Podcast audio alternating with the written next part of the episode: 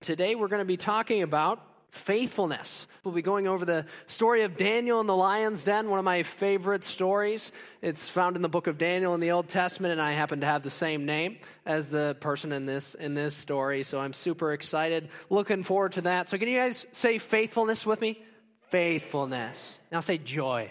Joy. That doesn't have anything to do with anything, but it's probably a good thing to remember too.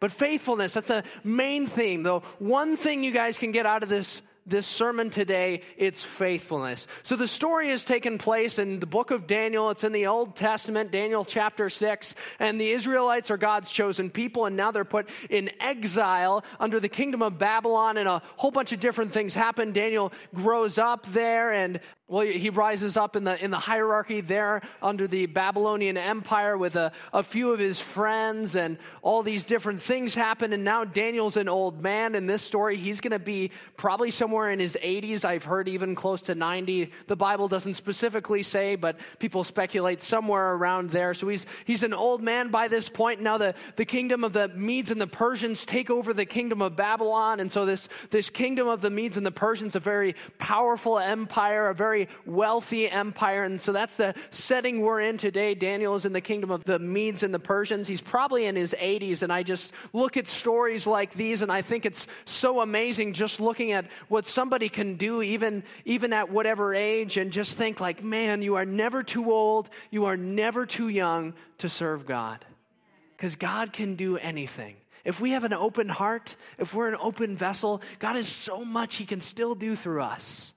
And I think that's just an amazing thing. Daniel chapter 6, verse 1 it pleased Darius to appoint 120 satraps to rule throughout the kingdom. Verse 2 with three administrators over them, one of whom was Daniel. The satraps were made accountable to them so that the king might not suffer loss. So the king in this time, kingdom of the Medes and the Persians, was a guy named Darius. Now Darius had so much land and his, his kingdom was so vast that he decided that he was going to set 120, and they call it satraps or governors would be another word for it, 120 rulers over his entire kingdom. And not only that, he's going to set up also three administrators over those people.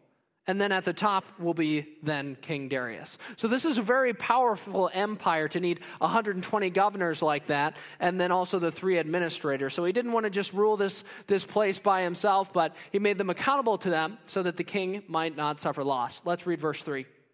Now, Daniel so distinguished himself among the administrators and the satraps by his exceptional qualities that the king planned to set him over the whole kingdom. So now Daniel is one of these three administrators. And now, normally in these times when you have a ruler from, say, the kingdom of Babylon and then the Medes and the Persians take over, normally the previous rulers usually get the death penalty. So I don't know exactly why Daniel was allowed to live in this situation. Darius must have saw something in him and he distinguished himself even among the three administrators that the king planned to set him over the whole kingdom. The king was just like, ugh, why don't you just rule? So, this guy, he's really rising up and really doing amazing things because of his exceptional qualities. Now, I was reading this a while ago and I was checking it out in the, in the Hebrew because I'm, I'm no expert, but I saw a word in there and it's the Hebrew word for spirit.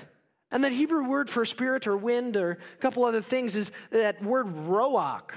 That same Hebrew word, it appears in Genesis 1, verse 2. And now I don't know if you've read that verse before, but it talks about the Spirit of God hovering over the face of the waters. And that same word in Genesis 1 2 is used here in this verse, saying that there was an excellent spirit in Daniel. Oh, guys, that same spirit, that same spirit that hovered over the face of the waters, the same spirit that's in Daniel here that helps him do things excellently, that helps him to be faithful, it's available to you and to me. God wants to help us out. He's not just like, oh, He's going to create us and then just leave us to be. He's not going to just abandon us, but God is also faithful. He gives us His Spirit. So, the first lesson from this story I want you to learn for faithfulness is get the Holy Spirit in you. Get the Holy Spirit because God wants to give so much to you and He wants to help you out. He wants to lead you and guide you and direct you. He wants to help you to do things excellently and to be faithful, even in small things or large things. God wants to help you out, but you have to allow Him in. Your, your heart has to be ready. You You have to open up your heart. And He's ready to have that encounter with you. He's ready to show you His presence, His glory. But are you ready? If you're ready, He wants to have that encounter with you today. And that same Spirit that hovered over the face of the waters, the same Spirit that spoke the universe into being, is available to each and every one of us. So that's the first lesson from this story is get the Holy Spirit. Verse 4.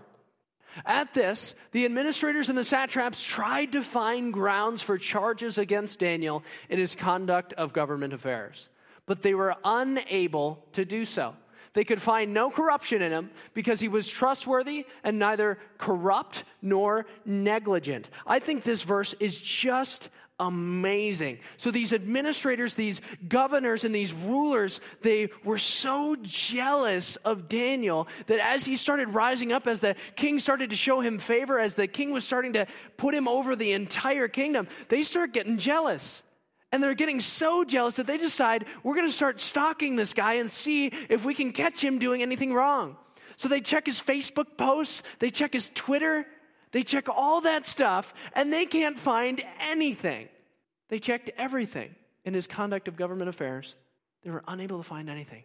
I think that's just so amazing. And I, I just look at that and think, like, man, that should be a picture of the church. Like, what if we did life that well? What if we were living that abundant life, that excellent life, when we got that spirit in us, that same spirit that hovered over the face of the waters? If we got that in us, living in us, and we were living in that, and people saw us, and they're like, they look at our jobs, and they're like, man, he just does things so, so excellently. And they look at our, our family life, and just like, man, like they live so well. They're living that abundant life. Like, look at their joy and their peace and their patience, their love for each other. That community in the church, I mean, Oh, if we had that, we'd have a parking problem. Don't you think? I mean, it, it takes a while to get to that point. But man, we'll make that next step there if we can if we can allow God into our lives. If we can allow the Holy Spirit to work in us. They tried to find something wrong and they couldn't. Let's read verse 5. Finally, these men said, We will never find any basis for charges against this man, Daniel, unless it has something to do with the law of his God. So not only can they not find something in the past that he's done wrong? They check all the records and everything and trying to find something. They can't find anything and they think, well, I don't think he's going to do anything wrong in the future. But the one thing, one thing we know that he will never leave his God. One thing they know about him. And I just think about that as a, a picture of the church too. Like, what if people looked at us, our coworkers, family members, our friends, and they like, you know what? One thing I know about that guy. He would never leave God. Just the faithfulness of Daniel that, that people that didn't believe would look at him and know, you know what, there's one thing. That guy's faithful. Verse 6. So the administrators and the satraps went as a group to the king and said, O King Darius, live forever. You ever go up to somebody and you just kind of sugar them up a little bit first? Go up to maybe my parents or something like that and, oh, you guys look so good today. I just, I love you and I was wondering if I could take the car out today. So these guys, they go up and they, they devise this plan to trap Daniel in, in a law about his God, and they go up and, oh, King Darius, live forever. I think that's just so amazing.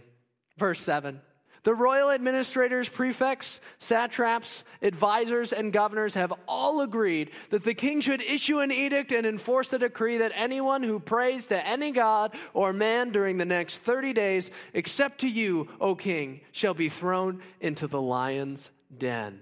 So now they're saying, Oh, king, you're looking mighty fine today. You know what? We love you so much. We think you're so amazing. You are so great that we have decided that we think that we should have everyone in the whole kingdom worship only you for 30 days. No hidden agenda. and so they go up to the king and they, they say these things, and I can just imagine how they said it. Verse 8. And so they continue to speak, and they say, Now, O king, issue the decree and put it in writing so that it cannot be altered, in accordance with the laws of the Medes and Persians, which cannot be repealed. So, in this time, in the Medes and the Persians, when the king would put a law and a decree and he would sign it, then that law, it was permanent. It couldn't be changed, it couldn't be altered. Now, the king knew this. These guys made sure to remind him twice so that it cannot be altered, and then later, which cannot be repealed. They decided to remind him twice. But when a law was put into place, then it couldn't be changed, it couldn't be altered, even by the king. So if the king wanted to change it, he couldn't do it. So if you put a law into place, you better make sure it's right because you don't want to make that mistake. Verse 9. So King Darius put the decree in writing. So this decree that you can only worship King Darius for 30 days, it's in writing, it cannot be changed, and now Daniel is in a terrible situation. Daniel is now faced in a time when he maybe doesn't know what to do. This is really bad news. And I don't know if you've ever been stuck in a situation where you don't know what to do. For Daniel, it was either I follow God or I don't follow God. If I follow God, then I get the death penalty. Now, I'm happy and, and lucky to, to live in a country that we don't have to deal with those things. But man, what a situation to be put in. I mean, imagine just the stress and the anxiety and just thinking like, man, what am I going to do? You know, do I just not worship God for 30 days or what, what is the right decision here? Do I take the, the death penalty then and, and go to the lion's den? I mean, imagine the mental struggle. But verse 10, we see his response. Now, when Daniel learned that the decree had been published, he went home to his upstairs room where the windows opened toward Jerusalem. Three times a day he got down on his knees and prayed, giving thanks to his God, just as he had done before. I think this is so amazing. And just continue to remember this guy's in his 80s, gets down on his knees three times a day and prays. And when Daniel learned of this, he wasn't in a convenient place.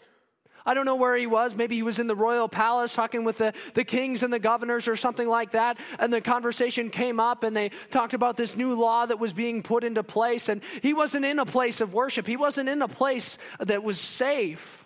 But as soon as he learned about this, as soon as he learned of the decree, he went immediately to that safe place, to that place of worship. And what does he do? He gets down on his knees, as he always did, three times a day. And look at what it says in the verse that not only did he pray, not only did he pray for deliverance, but look at what it says after that. He's giving thanks to God. Now, I don't know about you. How easy is it when you're in a terrible situation, a situation where you don't know what to do, when it, it feels like a trap? Is the first response you do to go to God and to give thanks? Oh, I don't know that it's always mine. But that's his first response. So I want to ask you guys today what is your first response when that trial comes, when the situation happens and the circumstances aren't looking good? Where do you turn? Oh, I just can't believe this thing happened again. And I just, oh, these, these things always happen to me. Is it just a complaint or do we turn to God first? So, my second lesson from this story about faithfulness is that faithfulness helps us persevere through the trial. Trials are just something that happens in this life. Like we trust in God and then all of a sudden we're free of all problems. We're not just free of those problems, but God helps us through. He helps us persevere through the trial, but we got to be faithful. So is your first action to go to God? Let's read verse 11. Then these men went as a group and found Daniel praying and asking God for help. Verse 12. So they went to the king and spoke to him about his royal decree. Did you not publish a decree that during the next 30 days anyone who prays to any god or man except to you, O king, would be thrown into the lion's den? The king answered, The decree stands in accordance with the laws of the Medes and Persians, which cannot be repealed. So these guys go up to the king again after they went and immediately followed Daniel as he went home and they, they saw him praying on that first day and, and they catch him and they go to the king and they're like, King, you're looking, you're looking mighty fine today. Didn't you put a law into place that said that anyone that worshiped anyone but you would be thrown into the lion's den? And the king answers, Well, well, yes. Let's read verse 13. Then they said to the king, Daniel, who is one of the exiles from Judah, pays no attention to you, O king, or to the decree you put in writing. He still prays three times a day. Verse 14. When the king heard this, he was greatly distressed. He was determined to rescue Daniel and made every effort until sundown to save him. Now, it doesn't straight up say this in the, in the passage, but I really believe that Darius really had a deep love for Daniel. I believe he really cared for him. And when he realized this, when he found this out, it, says he's greatly distressed. And he made every effort until sundown to save him. As king, he was trying to find some loophole, something that would, that would be able to change the situation, but the law couldn't be repealed. And if you look back, you see Daniel, his first option was to go to God. And when you look at King Darius, Darius made every effort. Darius's first option when he was greatly distressed was not to go to God. So he exhausted every option. Let's read verse 15. Then the men went as a group to the king and said to him, Remember, O king, that according to the law of the Medes and Persians, no decree or edict that the king issues can be changed. King Darius is greatly distressed, and Darius turns to his own effort. And I imagine the, the mistake that he's just made is weighing on him greatly. And I don't know if you guys have ever made a mistake that cost you just tremendously. I know I have. Have you ever made a mistake that cost someone else tremendously? Those are the worst ones. I remember back in middle school, I was just playing around in my backyard and I had a, a bow. It was pretty cheap bow, and we were making arrows out of sticks, which wasn't smart.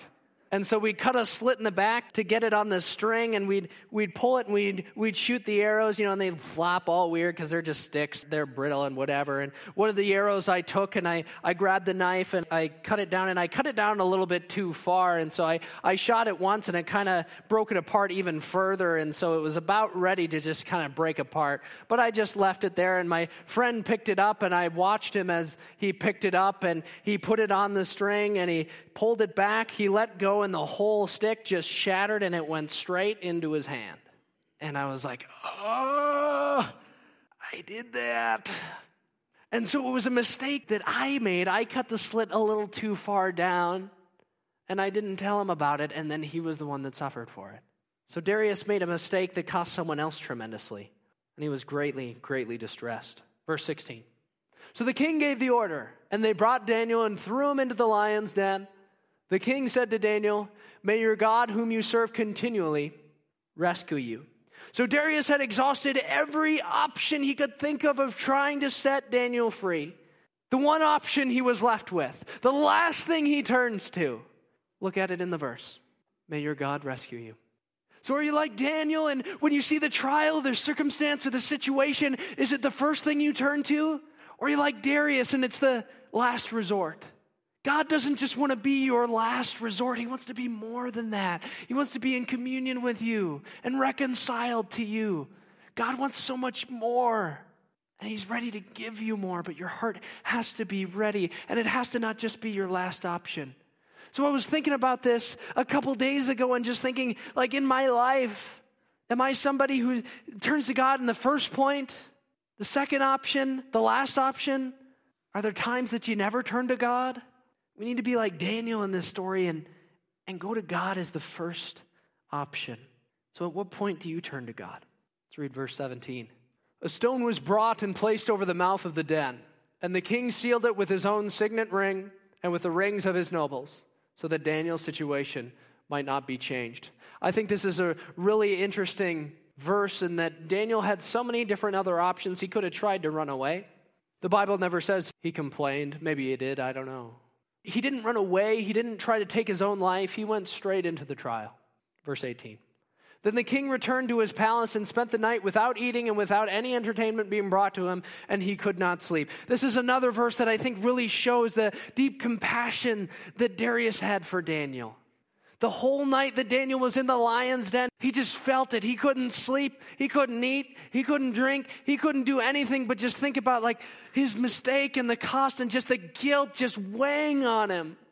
And he couldn't sleep. He was greatly troubled. Verse 19. At the first light of dawn, the king got up and hurried to the den. Verse 20. When he came near the den, he called to Daniel in an anguished voice. Daniel, servant of the living God, has your God, whom you serve continually, been able to rescue you from the lions? Verse 21. Daniel answered, O king, live forever. Verse 22. My God sent his angel, and he shut the mouths of the lions. They have not hurt me, because I was found innocent in his sight, nor have I ever done any wrong before you, O king. Verse 23. The king was overjoyed and gave orders to lift Daniel out of the den. And when Daniel was lifted from the den, no wound was found on him because he had trusted in his God. So Darius, at the first light of dawn, as soon as the sun was rising up, he saw it, that first ray of sunlight, and as soon as he saw that, he went straight over to the lion's den, and that stone that had been placed over the den so that Daniel's situation might not be changed, they pushed it away. He goes down there, and I can just feel the anguish in his voice like, Daniel, did you make it? Are you okay? Did my mistake cost you? I can just feel the anguish in his voice. And then Daniel responds, O king, live forever. God shut the mouths of the lions. He was in there for the whole night. And those were some hungry lions. They weren't like they had just eaten a whole bunch and they just happened to not be hungry for Daniel. God shut the mouths of the lions. So, the third lesson from this story is that faithfulness delivers, or maybe better put, God delivers. I remember the first time I I told this story. I was at an old job that I had, and I was with a coworker. It was the morning, and we were working for a little while. And I remember my boss came in. He he pulled us aside, and he started talking to us about the financial struggles and different difficulties going on. And he wasn't really sure if if the business was going to make it. He wasn't really sure if everything was going to work out, and just some struggles and different things going on. Not really sure what to do. Not really sure how to go forward. And he brought all this stuff up, and I I had read the, this story just a couple weeks before, and God just put that back in my head, and I, I, I felt impressed to tell him the story. So I started from the beginning, kind of how I did with you guys, and that was only in like three to five minutes, though. And I went over the whole thing, and at the end of it, I said this I said, just in the same way as God shut the mouths of the lions and God made it so that the lions weren't going to bite Daniel, I believe the lions aren't going to bite you either. And so me and my coworker went back to work after that. And it was uh, about an hour or two later, my boss comes in with his big smile. He said, who, wait, who, who prayed? Who prayed? And then we were like, what's going on? Not making a whole lot of sense. And he, he says to us, I just got a letter in the mail, an envelope in the mail with a check in it. There's a few thousand dollars in there. That same morning. And I'm here to tell you guys today that God, He delivers and he's ready to deliver you today. And just in the same way that Daniel was saved from the lions, that the lions didn't bite Daniel, in the same way in the story I just told, that the lions didn't bite him, I believe that for you guys too. And you might be in a, a sticky situation, some kind of trial, something going on. I don't know your situation, what you walked in here with, but I believe God's going to keep the lions from biting you too. Because when we're faithful to God, we become his children. And in one hand, he holds us, in the other, he shuts the mouths of the lions. Now, if we aren't faithful to God, I'm not going to read what happened to the other guys in the story. You can read that for yourself if you want. But if we're faithful to God, I mean, at the very least, even if we die, we, we still get to go to heaven for eternity. And so I don't know what you walked in here today carrying, but God wants to deliver you today. And you might be saying, Oh, Daniel, you don't, you don't know my trial. You don't know my situation. It's, it's too difficult. You don't know what I'm going through. And you know what? I don't, but maybe you don't know my God. And it shocks me when people go up to me and they just say, oh, it's going to take a miracle. Oh, I know somebody for you. I know somebody who's in the business of doing miracles. And so it doesn't matter how difficult it seems or how much you feel trapped, God can still move. He can take that bad thing and He can turn it and flip it upside down into a good thing. And God wants to do that for each and every one of you. He wants to deliver you. And if it'll take a miracle, hallelujah.